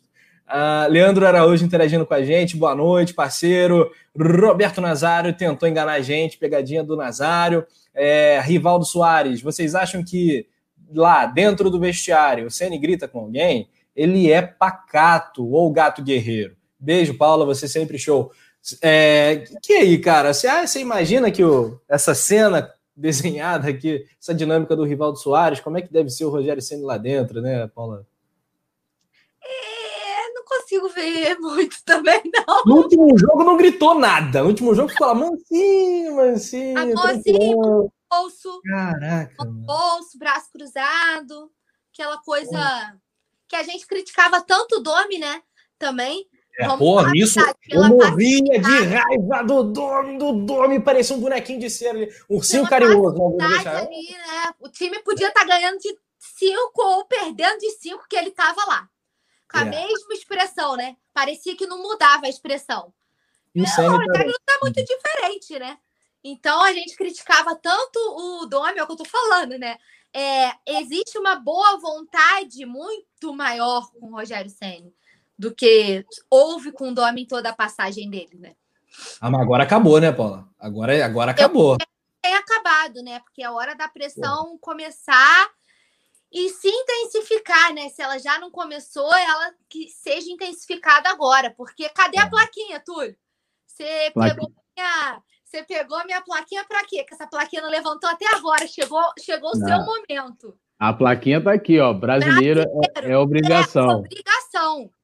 E eu espero. Ó, que inclusive, o Paulo César Lopes está pedindo para você mandar um abraço para ele. Já mandou 500 mensagens aqui. Por favor, mande um abraço para Paulo César Lopes, Paulinha, seu fã. Aproveitar, então, um abraço especial para Paulo César Lopes. Todos os dias ele está aqui acompanhando os resenhas. Todos os dias ele me elogia aqui no chat, me acompanha. A galera do Tim Paula sempre mandando mensagem. Obrigada pelo carinho dele de todo mundo que manda mensagem para mim. Muito bem, Paula. Valeu, Paulo. Um abraço para você, para toda a galera ligadinha. Lembrando do like nação, dedo no like, não está inscrito, se inscreva também no Coluna do Fla. E vamos em frente, vamos que vamos. Saiu arbitragem para Flamengo Fluminense, arbitragem gaúcha. Leandro Voaden, nossa! Leandro Voaden é o árbitro. Os auxiliares Jorge Bernardi e Lúcio Flor. Trio todo gaúcho no Fla-Flu. Né, é, eu já cansei de falar de arbitragem, que tem que parar com isso, é chato pra cacete também. Mas que árbitro mala esse do último jogo, Flamengo Fortaleza também picota. O cara, eu, eu ouvi, o, acho que foi o Theo Benjamin falando isso. O Rafael Trace não gosta de futebol. Ele não gosta de futebol, né? Ele faz de tudo para atrapalhar o jogo. E a arbitragem brasileira, na média, tem as exceções, mas quase todos são assim. Os caras não estão nem aí para o espetáculo, querem lá fazer o dele. É, enfim, não vou falar, não vou, não vou além do que eu gostaria aqui. Mas, enfim, é isso. O Atlético Mineiro passou o Flamengo também, galera. Esse é outro problema que a gente tem, não é olhar apenas o São Paulo. Oh, o Atlético tem um jogo a mais. Ok, mas tá lá com 49 pontos também, ainda tá na briga pelo título. E o São Paulo pode ter surto de Covid, pode acontecer um monte de coisa ainda. O São Paulo vai tropeçar, também acredito nisso. O Diego Alves, né, teve lesão confirmada pelo Flamengo. Olha só que, que zebra, olha só a bruxa solta. Túlio Rodrigues uh, renovou o contrato agora, acabou de assinar até o final de 2021, mas aí a parte posterior da coxa fez aquele clac, sentiu, sabe? Sentiu? Sentiu, tá fora, uh, pelo menos dos próximos jogos, dificilmente joga o Fla-Flu. Não tem ainda uma previsão para o retorno do goleirão. Vamos de Hugo, Túlio. É, o que, eu, o que eu achei estranho isso aí foi que inicialmente, né, falaram que ele né, sentiu e tal, mas não vai nem precisar fazer exame e tal, de repente, do nada, surgiu essa, essa lesão, talvez tenha sido um problema de comunicação, né? Uma coisa que não é tão absurda, né? No, no, no Flamengo, infelizmente, que acho que os maiores pecados dessa direção é, é, a maneira como eles se comunicam. Trouxe até aqui naquela época do, do, do Tanuri. E vamos, vamos de Hugo, cara. Eu, eu confio no Hugo, sabe? Eu acho que o Hugo é um bom goleiro, ele deu aquele mole contra o São Paulo. Espero que tenha aprendido com aquele erro. Por exemplo, no, no jogo contra o Fortaleza, atuou muito bem. Teve lá uma hora que até olhei pro Anderson assim que ele foi dar uma. Ele recebeu a bola recuada e foi devolver ali, muito parecido com aquele lance com o São Paulo. É. Mas eu acho que a gente está bem servido, né? E, assim, aconteceu, né, cara? Uma lesão aí no Diego Alves, a gente lamenta, porque ele é um titular incontestável, um cara que a gente já cansou de falar aqui sobre a, a liderança dele, né, a importância que ele, que ele teve na, né, ano passado, em 2019, e, e como seria importante não só para o Flamengo em si, mas também para o Hugo de ter um, um goleiro como o Diego Alves para dividir ali o dia a dia dos treinamentos, né, aquela convivência. É, eu, eu, acho que é ruim, acho que a gente só perde, mas é, eu confio no, no, no Neneca. Saudoso Neneca, tamo junto. Paulinha, pintou superchat aqui para você, Lohana Pires, que é. Você vê, Paulinha com moral, rapaz. Capitã do Tim Paula, né? É Everton Ribeira do Tim Paula. Não, e Lohana, Lohana é tipo assim, ó, é a, é a dona da, da, da, da, zorra toda, né? Ela é, é. chefe do Tim Paula, ela é chefe das Murceguete, que é o fã-clube oficial e número um do JP. Lohana, pô, manda em tudo, poder, mano. Poder central, poder, poder central. central. impressionante, rapaz. É fazer Quer, quer, quer solicitar alguma coisa do Coluna do Fla? Converse com Lohana Pires. É, aí. e chegou atrasada hoje, então merece uma cornetada, chegou atrasada a hora, né? Lamentável, Lohana. É brincadeira. Ô, Paulinho, vamos lá, vamos de Hugo, não temos ainda uma previsão, esse exame aí, do nada, pô, dia 28 de dezembro, ano quase acabando, mas 2020 não cansa, né, cara? 2020 não cansa de trazer notícia ruim pra gente. É, antes, vou dar um beijão para a Lohana. Obrigada pelo carinho aí, pelo superchat. É impressionante como 2020 tenta nos derrubar, né? É incrível. Cadê aquele meme? O flamenguista tem zero dias de paz. Nosso recorde é zero dias. Porque não tem como. É impossível pensar no Flamengo tendo bons fluidos nesse ano, né? Então eu espero que esse ano acabe logo de uma vez porque eu não aguento mais lesão. Quando a gente acha que o, que o DM tá vazio, vem uma nova lesão pra gente. Entendeu? Então, assim, pelo amor de Deus, não aguento mais esse ano. Eu acho que todo mundo, eu acho que isso é o senso comum. Todo mundo quer que 2020 acabe. Principalmente o flamenguista. A gente só quer ter paz. Então, por favor, elenco, sabe, meus amigos, meus queridos, por favor, nos deem paz em 2021. Ganhem do Fluminense. Que os bons ventos voltem a soprar na Gávea, no Ninho do Urubu, que as coisas voltem a dar certo, porque eu não aguento mais esse sofrimento. Tá demais para mim. E desejo uma pronta recuperação para o nosso goleirão. Mas também confio no Hugo, né? Acho que. Vamos ver quanto tempo. Acredito que pro, pro Fla-Flu, por ser lesão, o Diego Alves não esteja disponível né? Mas espero que aí já contra o Ceará ele já possa retornar. Mas confio no Hugo, acho ele um bom goleiro.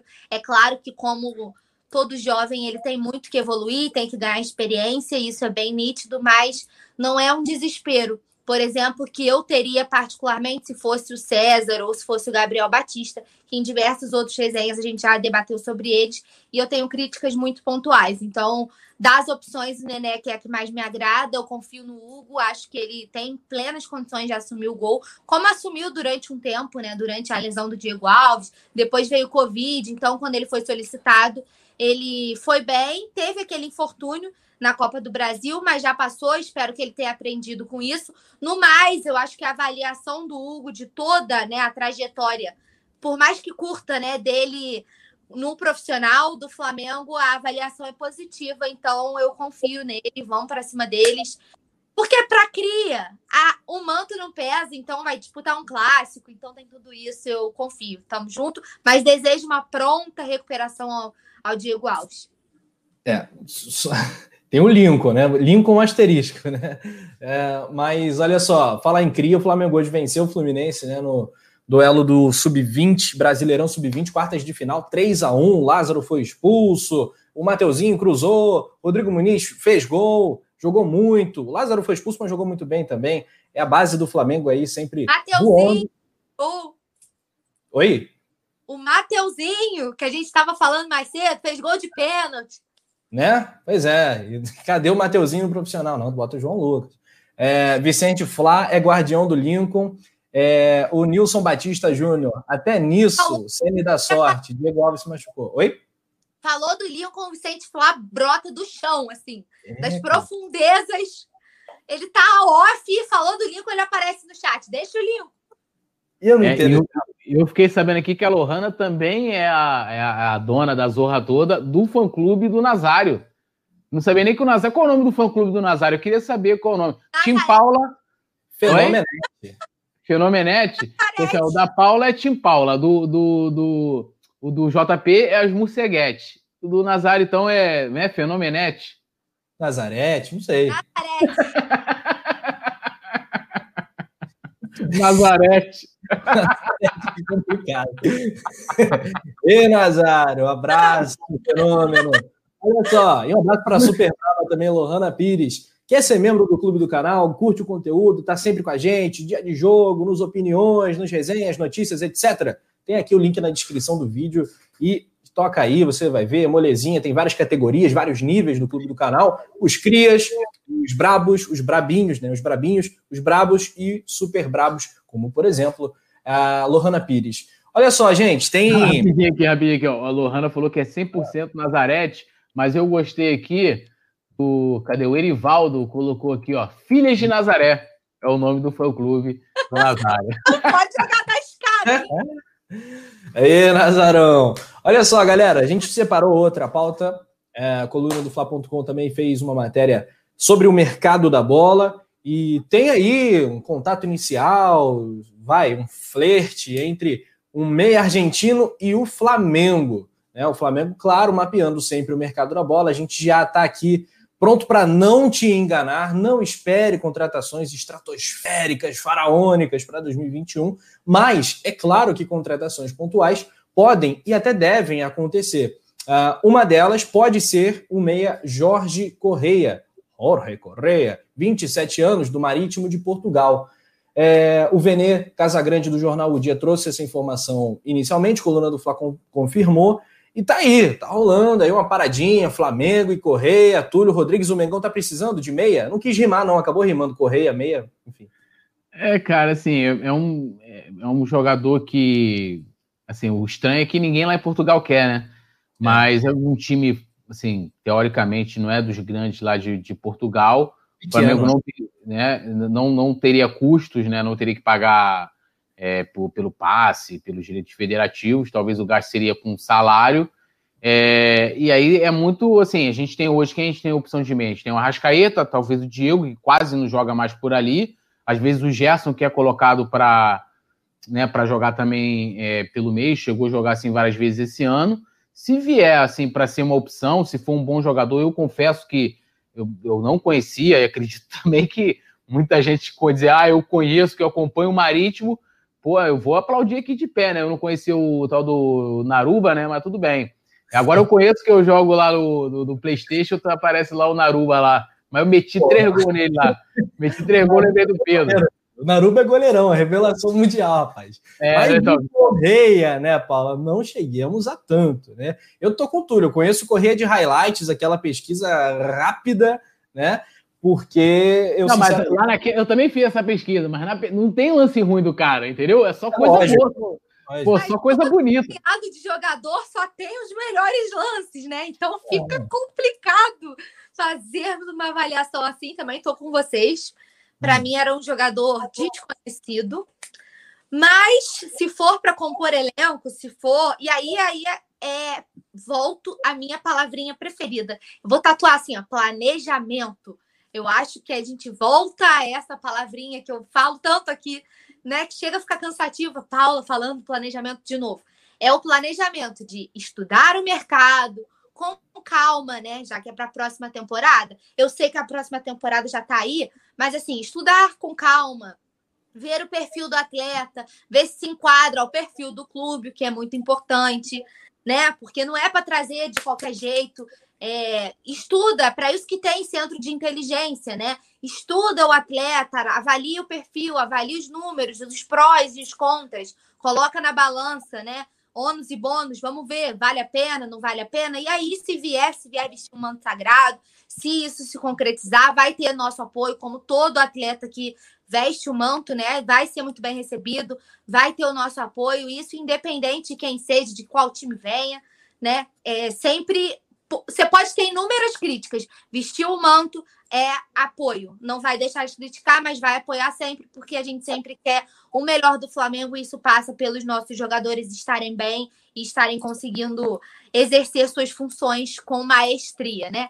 Mas é, realmente não conheço, dei uma pesquisada rápida, mas nada que eu possa fazer uma avaliação muito completa. Até porque, como a gente está falando, não tem lance do cara, não tem lance ruim, né? Eu acho que vamos lançar um novo apanhadão de bizarrices e aí colocar só os lances ruins para a gente poder ter que avaliar os bons e os ruins, né? Pois ó, é. Leandro, rapidinho aqui, ó, o Leandro Araújo, ele tá para Túlio, manda a Paula, eu não mando na Paula, tá? Então, assim, eu vou pedir, tá? pedir a Paula para você mandar um beijo para ele, porque hoje é aniversário dele. Então, já parabéns aqui também para o Leandro Araújo, um abraço para ele. E aí é contigo. Mas eu não mando ela, não. Eu tô pedindo para ela que, pô, quem manda, na verdade, é a Paula. Mas, Paulo, você que manda. Ela que quem manda é ela, tá de bobeira. Um abraço, Leandro. Feliz aniversário, muita saúde, muita paz para você. Boa. É... Ih, rapaz, agora eu até esqueci o que eu ia falar. a gente tava falando do dá, dá o parabéns pro cara também, pro Leandro, cara. Aí, Leandro! Aí, Leandro! Parabéns, parceiro, tudo de bom. Um ótimo 2021 aí para você. O cara, o Leandro. Para 2021, Rafa Canhotinha com Canhotinha original. O sonho Porra, seria vida, sensacional, cara. Tem, tem que promover isso. Esse mega esforço. O sonho da minha vida é ver canhotinha com canhotinha Rafa. Por o, favor. O, pois é, o Leandro é daqueles, é daquela turma que só ganha um presente no final do ano, né? Chega Natal, aniversário é um presente só, cara. Eu mega me solidarizo, né? É uma coisa complicada, né? Mas um abraço aí para você, Leandro, aí. O que mais? Ah, Túlio, abusando aqui da, da minha ironia, né? Flamengo quer contratar meia, galera falando do Benítez, de outros jogadores, etc, etc. O Flamengo não renovou com o PP, 22 anos? Meia, não é, é o né? tal meia reserva do Flamengo? É, o PP. Sinceramente, o PP tem 22 anos de idade. Eu não estou falando que o PP é um cara que tinha que ser dispensado ou emprestado aleatoriamente, como o Flamengo tantas vezes fez com jogadores da base. Ah, mete num time pequeno do, do, da Série D, da Série C. Eu acho que não é isso. Eu acho que o PP até tem futebol. Mas sério que o PP está é, tá no planejamento como um reserva ali para o meio-campo do Flamengo, mesmo que seja uma terceira opção. O que, que tu acha disso? Cara, assim, eu, eu, a minha avaliação, eu acho que esses pedidos do Rogério, isso inclui também o PP, que teve o contrato renovado até o meio do ano que vem, para o Carioca. Eu acho que ele vai dar algum tipo de descanso para o profissional, porque uhum. é, a coisa vai ser assim: termina o Campeonato é, Brasileiro em fevereiro, na semana seguinte tem jogo do Campeonato Carioca e depois Copa do Brasil, né? Isso se o Flamengo. Flamengo, pô, eu nem considero o Flamengo não estar tá na próxima Libertadores, então o Flamengo não, não vai precisar jogar. Mas eu acho que isso é visando esse início de ano, tá? Então, assim, por isso que ele tá, colocou ali o PP e vem colocando. Eu, eu acho que talvez, Rafa, e aí é, é até essa questão, por exemplo, a gente vai avaliar um jogador que, um time, primeiro que já é difícil, tipo, hoje em dia acho que talvez por exemplo, deve ter mais torcedores brasileiros assistindo o jogo do Benfica, né?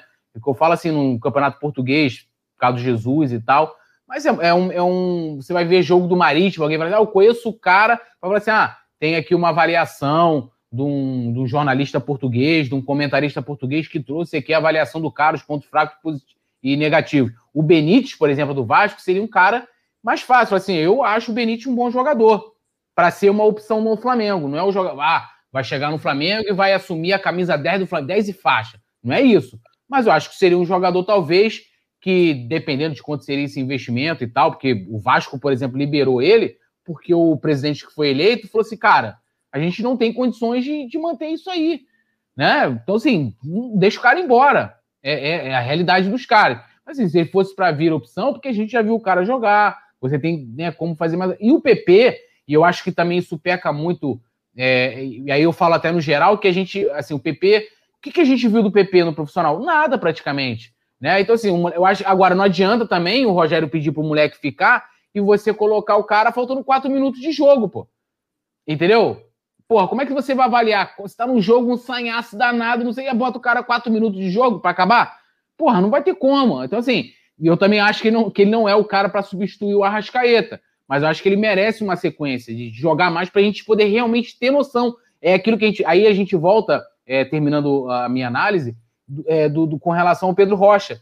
Não tem como a gente mensurar se a saída do Pedro Rocha é boa ou é ruim. A, a, acaba sendo análise feita em cima do, do custo-benefício, de que o investimento é muito alto e o que a gente tem dele não é a parte técnica, é muito mais a física, que não deixou ele jogar o momento que ele talvez poderia jogar aqui, mas aí também é aquilo, né? Chegou no Flamengo, aí teve um longo tempo de preparação, acabou ficando, não vou nem colocar, culpar o Jesus diretamente, acabou ficando sendo o último da fila. Entra naquilo, como é que a gente vai avaliar? Fala assim, pô, não, vale a pena fazer um investimento no Pedro Rocha, porque ele vai, vai devolver isso em boas atuações. Não tem como, o cara jogou 10 partidas, 250 minutos, ou seja, jogou quase nada pelo Flamengo. Pois é, aqui o James Leal, que é membro do Clube Coluna do Fla, ele diz, e fera sensacional nos comentários, ele comenta: espero que o Correia não seja né, um Horácio Peralta ou Lucas Mugni. Pois é, cara, o Flamengo já está farto de contratar maus meias né, uh, do futebol sul-americano. Agora, eu, apesar de concordar com o Vicente Flá, que diz que o Benítez não está em outro patamar, né? Eu achei sensacional esse comentário também. Eu concordo com o Túlio. Eu acho que é um jogador ali como opção, não é exatamente tão barato, né? Tanto que o, o, Vasco, que está todo apertado, não vai conseguir contratar, ficar com um jogador que é o melhor do time. É, eu acho que seria uma opção é, mais factível, que a gente conhece mais. Né? Eu assisto muitos jogos, os times do Rio, muito por conta do canal do Penido, etc, etc. E, de fato, assim como mu quando muito flamenguista criticava a contratação de Pedro no Fluminense, ah, esse cara é jogador, jogador de Fluminense, esse cara não vai dar nada no Flamengo e tal. Eu falo, gente, o Pedro é gênio, o Pedro é craque, o Pedro é monstro. Sobre o Benítez, eu não digo a mesma coisa. O Benítez não é gênio, não é craque, mas é bom jogador. Benítez é um bom jogador que surgiu aqui no cenário do futebol brasileiro no campeonato. Paula, é, você Entre o Corrêa que a gente conhece tão pouco, Benítez, outras opções, você vê algum, algum caminho, algum reserva adequado para pensar na temporada 2021 como meia? É, eu acho que o Benítez é dos nomes. Entre o Correia que a gente não conhece, né? Falando deles dois, e o Benítez, que a gente tava aqui, né? Que tava aqui, a gente podia acompanhar, que tá liberado, que tá sem clube, e que provavelmente é óbvio que a gente está falando de um Vasco que não tem condições financeiras. Eu nem acredito que ele seja esse cara carérrimo, é, nada em relação a isso, mas é um Vasco apertado, é um Vasco em péssimas condições financeiras. Então, qualquer gasto que você possa cortar vai ser cortado. Então, eu nem acredito que ele seja esse cara carérrimo, mas é o craque do time, como você falou super bem. Então, acho que para ser opção, vale. Né? Eu, é claro que a gente está falando que, é, como o Túlio falou muito bem, o PP quase não jogou, né? Para você fazer uma avaliação maior. Mas, assim, o PP, eu, não, eu ainda vejo assim, não é o cara que, quando você precisa, ainda falei sobre, sobre isso no, no meu vídeo de opinião de hoje, que as substituições do Rogério, elas não são. Elas não geram retorno, na minha visão, tá? E o PP não é esse cara que, quando você vai. É óbvio que eu não tô falando agora só sobre ele substituir o Arrascaeta, porque aí é piada, deboche demais. É, ah. Mas eu não vejo o PP como esse cara, porque se ele é a opção, independente de ser novo, ser mais velho, porque o Pedro é muito jovem, né? Enfim. O PP não é, eu não vejo, e é claro que não tem rodagem, tudo isso, tá? Considerando tudo. Não vejo o PP como o cara que, na hora do problema, porque a opção é para isso, né? Na hora que você tem um problema, você coloca o cara para resolver, né? E eu não vejo o PP como esse cara que vai ser a opção que vai resolver quando a gente precisar. Eu não tenho essa visão do PP. O Benítez, por exemplo, já pode ser esse cara. É opção. Mas quando o Flamengo precisar, é um cara que pode dar conta do recado. Entendeu? O PP eu não vejo assim. Então, acho que vale, se o investimento for dentro do, do poderio financeiro do Flamengo, não for algo exorbitante, não for algo. 20 milhões de reais é o que pede, 20 milhões e 800 mil que pede o Independiente da Argentina, clube do, do Benítez. É. É, um, é um bom investimento, né? É uma grana, né? é um valor. É um valor alto.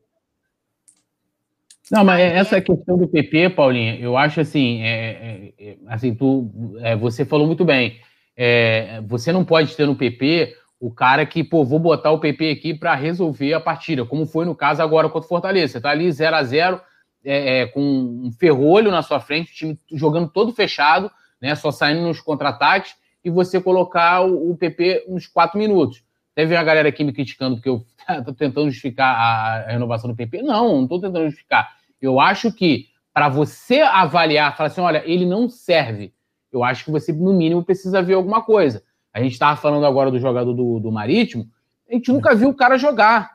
Eu, eu, vi alguns lances ali e tal, e nada além disso. O Benítez, você, né, por, por estar aqui, você já tem uma, uma noção maior, né? Então, assim, são coisas diferentes. A gente pegar o PP, é, é, pode ser, assim, o PP não, e, o contrato dele encerrava agora, né? Então, assim, talvez a avaliação que se fazia interna, interna dele lá dentro do Flamengo seria de não renovar. Foi um pedido do Rogério, que talvez vê algum potencial nele. Eu, para o Túlio, analisar, falar assim: olha, ir além somente do, da avaliação que está sendo feita lá é, internamente, eu preciso ver se o cara talvez possa servir ou não. Eu ainda não sei se serve. Ele entrou numa partida muito, muito bem, foi lá, botou bola na trave e tal, e, e na outra já não entrou tão bem. Eu também não acho que ele seja o, o, reserva imediato do Arrascaeta né? Eu acho que ele precisa de tarimba, precisa jogar, para a gente poder saber, entrar no. Ele entrou no último jogo, muito pouquíssimo tempo, é difícil você avaliar, mas tem aí, ele vai ter aí mais, praticamente mais seis meses pelo Flamengo. E aí a gente pode falar, pô, o cara, olha, pode ser uma opção pro elenco do Flamengo, não pode e tal. E se, for, e se não for bom, cara, chegar lá em junho, julho do, do, de 2021, que é, já tá muito próximo, não renova com o cara. Ponto, acabou. Muito mais fácil. E, é, e aqui, Túlio, o, o Vicente Flá fala: tem jogador melhor por 20 milhões. A gente estava falando do Benítez. Pode ser, pode ser, é uma questão de olhar Sim. o mercado. Agora, o Benítez a gente já viu. O Benítez eu acompanho os jogos, o Benítez é bom jogador. e o Independiente aceita o parcelamento. O Vasco apertado pra cacete, não ia ter como, não ia ter como condição. O presidente eleito, naquela maluquice toda, o Salgado foi eleito e falou que não, não vai ter como segurar o cara, é uma oportunidade. O Palmeiras e o Santos já estavam ali de olho. Falou, qual é desse Benítez aí? Vamos lá, o cara tá se destacando.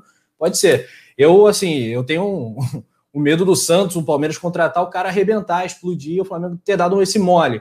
Agora, por que, que a gente está falando de Benítez, Divina, como a galera do chat falou? Porque a grana está curta. Porque senão é claro que a gente ia propor o Modric, o Ziyech, o, o Eriksen, um cara brabão ali para ser o reserva da Rascaeta. Tá é, a gente ia propor isso, né? Mas não é o nosso momento. Né? O momento recomenda cautela. É, e 20 milhões é, é grana, é grana. Enfim, Bom, lembrando, ó, like, like, like, tem até a plaquinha de like, rapaziada. Temos que liberar poeta Túlio Paula Matos para a redação do coluna do Fla.com, o maior portal rubro-negro da internet. Vamos então aos destaques. Paula Matos, o resumão do programa, sempre bom. Bem-vinda de volta, sempre bom estar contigo e formar esse trio brabão, deliciante. Mais uma resenha deliciante, é um prazer estar de volta. Obrigada a todos aí, vocês dois pela parceria, produção voando alto, pessoal do chat, né, pela receptividade de volta. Um resumão do programa tá deliciante. Então, se você chegou atrasado, se você chegou agora no finalzinho, vale a pena voltar à resenha. A gente falou sobre muita coisa. E o meu último recadinho, não deixem de correr lá no coluna do Fla Play, tem um vídeo de opinião meu hoje sobre uma avaliação sobre o CN, sobre as mexidas dele. Aqui a gente fez um resumo, lá eu fiz um apanhadinho. Tem também sempre vídeo do Túlio, tem vídeo do Nazário, tem conteúdos exclusivos, né? Não é um subcanal, é um canal próprio, é um canal com conteúdos exclusivos. Eu fiz o vídeo lá para vocês hoje, então é, corram lá, né, para conferir. É, Assistam o programa todo se vocês não tiverem visto, porque foi um debate de alta qualidade, como sempre. Como o Rafa gostou de falar, eu vou aderir para esse período de final de temporada, início de outra, muda ano. A gente não vai trazer aqui informações que não são verdade, a gente não vai jogar para a galera, né? Tudo pelo like não é sempre com muita responsabilidade. Então, esse é o diferencial do Coluna. A gente tem muita responsabilidade no que a gente faz. No mais, muito obrigada a todos pela parceria. Amanhã estamos aqui novamente. É um prazer estar de volta. Não esqueça de deixar o like no vídeo, se inscrever nos, nos canais. Saudações rubro-negras. Ô, Túlio, para você fechar a conta para gente, vou autorizar Eduardo Mitrione a criar o fã-clube. Tem fã-clube do, do, da Paula, do JP, do Poeta. Tá autorizado, Eduardo. Nação, tamo junto. Amanhã tem mais ao meio-dia, tem notícias. Amanhã tem notícias com a Gi e a gente está de volta às oito, ao vivaço. Paulinha, Túlio, produção. Rafa, todo mundo no resenha às 8 da noite. Túlio, sempre bom, bandeirada para você, fecha a conta para gente, um abraço. Oh, não, vai lembrar que o Rafa também tem, tem fã-clube, tá? A Natanaele também fez o fã-clube aí do, do Rafa. Agradecer demais, boa noite para você, para Paulinha, sempre um prazer estar com vocês aqui, tá? Saudade da Paulinha. É, só, só trazer antes de fechar aqui, o, a, aquela questão do caso Gerson, o Veni trouxe uma novidade, que a, os policiais da Delegacia de Combate a Crimes Raciais e Delitos de Intolerância, o DECRAD, foram nesta segunda gávea para entregar ao jurídico do Flamengo a intimação para que Bruno Henrique e Natan é, de, é, deponham né, como testemunhas na investigação e que Ramires, Mano Menezes e o árbitro da partida, Flávio Rodrigues, prestarão depoimento por carta, carta precatória, né, pois eles residem em outro estado. Acho legal a gente dar né, a continuidade dessa questão desse processo, né, diferente é, da condição lá da, daquele clube lá, do, do, do, estado baiano. Então, assim, agradecer demais essa galera aqui, sempre por alto astral pra caramba. É um prazer estar com vocês, a produção aí do Anderson, né, voando, voando, voando. Agora nós temos aqui, ó, nova, novos, é, novo slide aí, né, nova, é, nova identidade visual, show de bola. E isso aí, o Vicente Flá falou fogo nos racistas, simbora, e amanhã a gente está de volta, né, cara? Tudo nosso, nada deles, e bandeirada. Vambora. Eu, eu não vou pra redação, não. Hoje eu vou ficar só no, no chinelo, vou assistir série. The Crown. The Crown. The Crown. Olha o meu inglês. The Crown, irmão. É, how are you? The best of Super Nintendo.